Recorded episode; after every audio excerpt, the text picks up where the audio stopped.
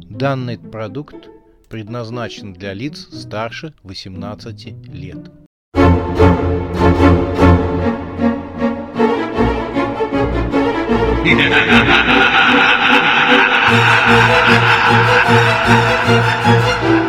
Пощекочи, нервишки.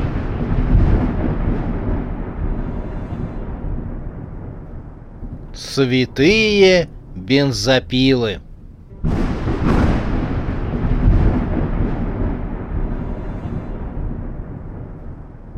Пуля капкана. Я в кадре, а замок Вурдалаков сзади меня хорошо видно? Спрашивала Белка и, получив утвердительный ответ телеоператора, сказала «Тогда работаем». Белка с чрезвычайной серьезностью смотрела в телекамеру. Уважаемые телезрители, мы ведем экстренный репортаж из парка развлечений «Замок Вурдалаков».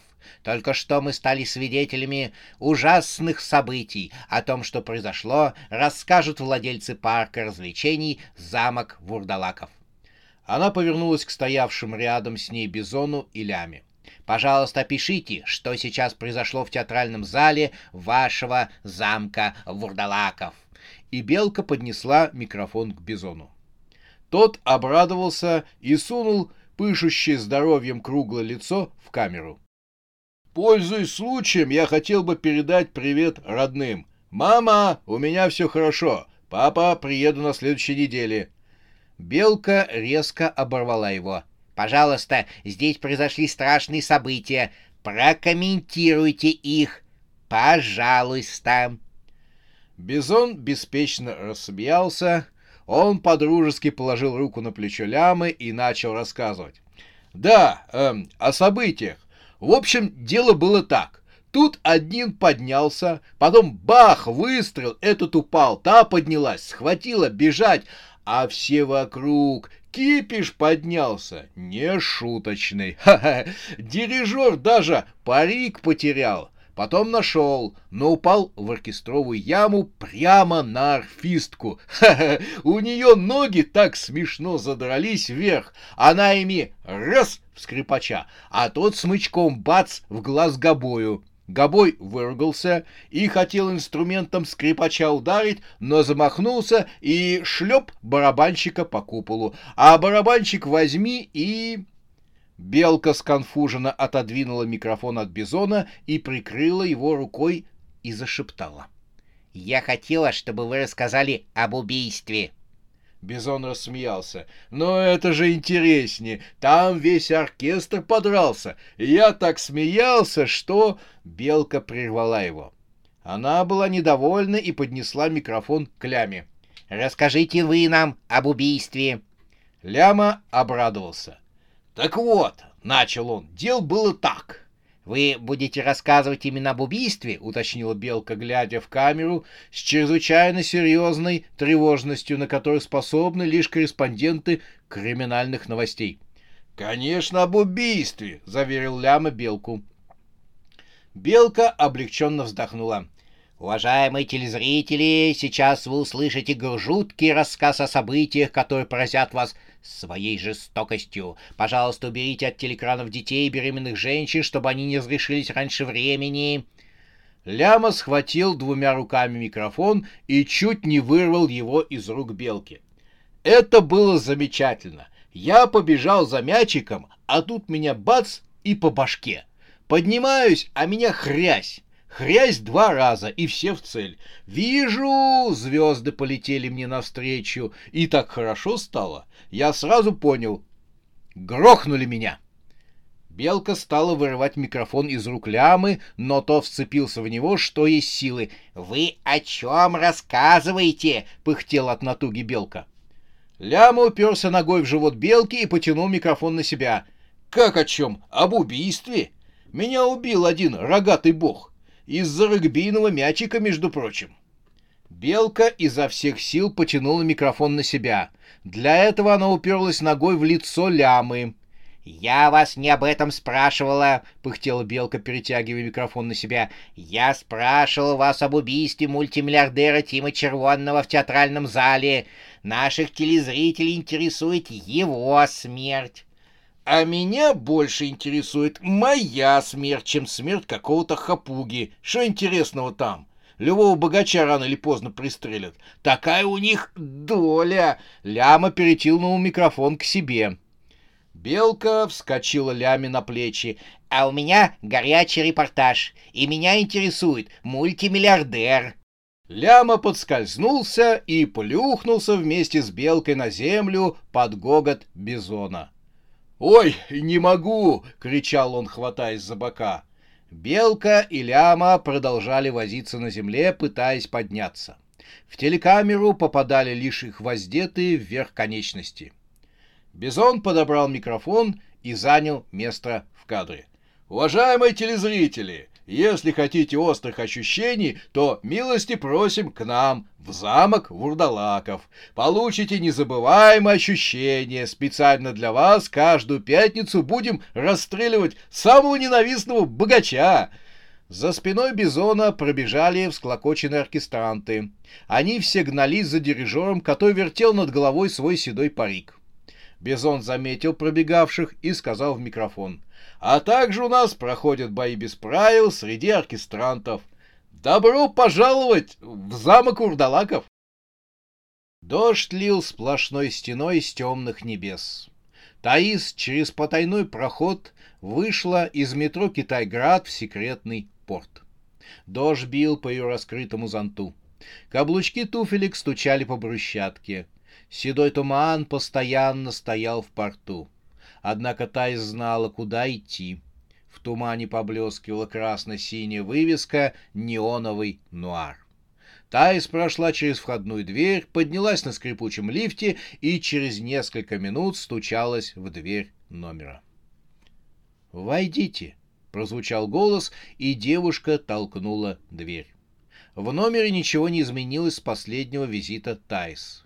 Медик стоял за столом. Он был в белом халате, крови на нем не было, но чистотой он не блистал. Падший ангел отложил в сторону ручку и бланк рецептов. Он улыбнулся. «Не думал, что вы справитесь», — сказал он, — «хотя вы действительно справились. Ведь так?» Таис подняла руку и показала полиэтиленовый пакет. Медик переменился в лице, он с трудом мог скрыть волнение. Таис открыла пакет и протянула его падшему ангелу. Сатана сунул внутрь свою руку и извлек из пакета большое черное сердце. Оно то сжималось, уменьшаясь в размерах, то вновь разжималось, увеличиваясь. Падший ангел провел рукой по сердцу. Он опомнился. «А что с ней?» Она жива? Вы убили ее? С волнением спросил он. Она жива, сухо ответила Тайс. Медик посмотрел на сердце, потом вновь на девушку. Она жива, повторила Тайс. Медик стал всхлипывать, словно перед его глазами возникли воспоминания, с которым он не мог справиться.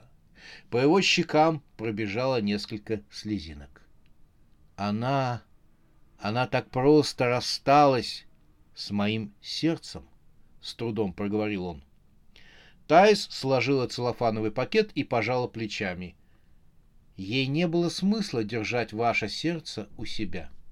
Оно покинуло ее раньше, чем она успела его прогнать. Нельзя любить только одно сердце, сказала она. Ник отлично видел лицо сатаны в перекрестии прицела. Он находился на крыше соседнего с отелем здания. Капли дождя стекали с краев его шляпы и растекались по плащу. Ружье негромко ругалось. «Холодно сегодня. Может, ты мне чехол купишь? Давай от Петра Кардана. Меньше не хочу». «Ты же ружье, тебе не может быть холодно», — отвечал Ник, отрывая глаз от прицела. М-м, не может, но со стороны может показаться, что мне все-таки холодно.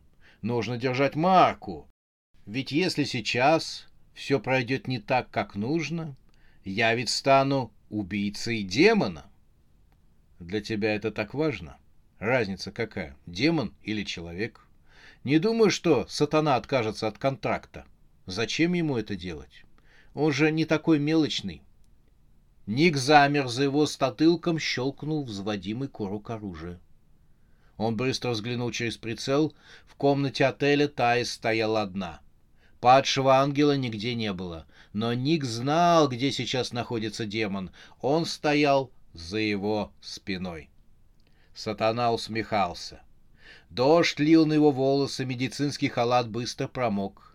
В руке сатана держал ржавый револьвер, в барабане которого были крупные пули. Они словно зубы чудовища. Думаю, на этом ваш контракт закончен. Ник не сдавался. Нарушить магический контракт? Ты понимаешь, чем тебе это грозит? Мне все равно. Мне никто не указ. Ох, парень, думаю, из-за таких вещей тебя и скинули с небес на землю. Демон загоготал. Шутишь? Это перед смертью. Ох, парень, поверь мне, смерть сейчас далеко отсюда. Смерть? Она ближе, чем ты думаешь, она рядом. Скажи, что не ожидал такого от меня. Демоны чтут магический контракт. «Но у меня нет копья судьбы», — сказал демон, касаясь холодным дулом кожи на затылке головы Ника. «Я лгал изначально». «Но ты получил, что хотел. Отпусти Таис», — предложил Ник. Медик захихикал. Ник услышал тихий голос ружья. «Стой спокойно. Я сниму его. Резко изогну обратно дуло и пристрелю его. Каков мелкий паршивец, а?» «Нет», — сказал демон, — «я заберу вас с собой. Теперь у меня есть сердце, я полноценная личность, все силы при мне. Я заберу, то есть убью ее, а вначале убью тебя, или наоборот. Хм, нужно тут подумать, как лучше поступить, кого лучше убить первым. Знаешь, я решу этот вопрос, наверное, так. Один из вас будет погибать в мучениях на глазах другого. Вот как я поступлю. Хотя, зачем я тебя обнадеживаю? Я убью тебя первым, пока... Ружье резко изогнуло назад оба дула. Грянул выстрел. Ник замер. Он не знал, кто выстрелил первым. «Так нельзя!» — услышал за спиной голос сатаны. «Нельзя же! Вот так!» Ник обернулся. Демон шатался из стороны в сторону. На его груди, на белом халате, растекалась кровь. Сатана мотал головой, он не верил в происходящее. Револьвер выпал из его руки. «Так нельзя!» — тихо повторил он. «Это невозможно! Я же царь мира! Как так получилось?» Он сел на мокрую крышу. Ник восторженно посмотрел в дуло ружья. «Молодец! Ловко сработало!» — радостно похвалил он ружье. Но призрачные глаза из жел дул выглядели озадаченными. «Я не успела», — сказал ружье. «Это не я стреляла». «Шутишь?» «Чтоб мне всю жизнь холостыми стрелять!» — воскликнуло ружье. Дула покрутились по сторонам. В стене голубятни отверстие, там пуля. Ник поковырял ножичком в стене и вытащил пулю. Пуля была необычная. Мало того, что она была кривой, так еще и сделана из серебра. На кончике были выгравированы зубы. Ружье охнуло. «Это капкан! Это пуля капкана! Уходим с крыши! Мы на виду! Мы под прицелом! Обеспокоенный Ник через прицел посмотрел на окно номера. Таис не было видно. Она либо ушла, либо что-то произошло. Ник оставил сатану лежащим на крыше, а сам побежал искать Таис. Сатана умирал. Он не думал, что это так тяжело. «Пока сам не узнаешь, каково этого, не поймешь», — говорил он, — «я чувствую, как идет смерть за мной». Я и не думал, что она идет именно за мной. Я думал, что она пришла за этим парнем и девчонкой. А смерть, оказывается, пришла именно за мной. Он захрипел. Ты же близко, смерть. Очень близко. Прямо рядом. И вот ты уже пришла. Сатана испустил дух. Смерть действительно была очень рядом. И она не шла, а бежала. Смерть выскочила на крышу, таща за собой Яна. «Уйдем по крышам, так мы запутаем следы», — дрожащим голосом говорила она. «Но за нами никого нету. Кто же нас может преследовать?» — сказал Ян. Он еще раз посмотрел на лестницу, по которой они выбрались на крышу из подъезда. «У нас на хвосте целый синдикат клоунов и сама ужасная Сюзанна. Я от нее давно прячусь», — говорила смерть. Она сделала шаг и споткнулась о лежащее тело сатаны и упала на него. «Ой, жмурик, а я думаю, чего это меня ноги сюда принесли?» — сказала смерть. Она вгляделась в лицо демона. «О, ты только посмотри, кто у нас здесь! Сам сатана, собственной персоной. И че он только вылез?» Дождь лил на парня на смерть. Они в мгновение ока стали мокрыми. Мокрые локоны стали прилипать к щекам смерти, из-за чего она стала походить на публичную девку, которую выкинули из дома терпимости на улицу. Смерть подобрала ржавый револьвер. «Это нам пригодится», — сказала она и отдала его Яну. «Спрячь пока. Однако здесь еще что-то есть, я это чувствую». «Полагаю, ты же не будешь копаться в карманах покойника?» — с нетерпением сказал Ян, с опаской глядя на здоровенный кусок ржавого металла в руке. «Ему уже все равно», — сказала смерть и замолкла. Она нагнулась к самому телу и вытащила из кармана больничного халата большие золотые часы. Она откинула крышку и взглянула на циферблат и задрожала от радости. «Что ты нашла? Это барометр?» — заинтересовался Ян. Он заглянул через плечо девушки, его поразил странный циферблат и одна единственная стрелка. Он тогда подумал, что она очень похожа на копье. «Это манометр?» «Лучше», — сказала смерть. «Думаю, мы спасены. Это же копье Лонгрина, копье судьбы. С его помощью мы можем менять грядущие события, но пока что... Смерть опомнилась и, спрятав под платьем золотые часы, заторопилась. «Пока что нам нужно уносить отсюда ноги». Она подхватила Яна за руку. «Давай на соседнюю крышу».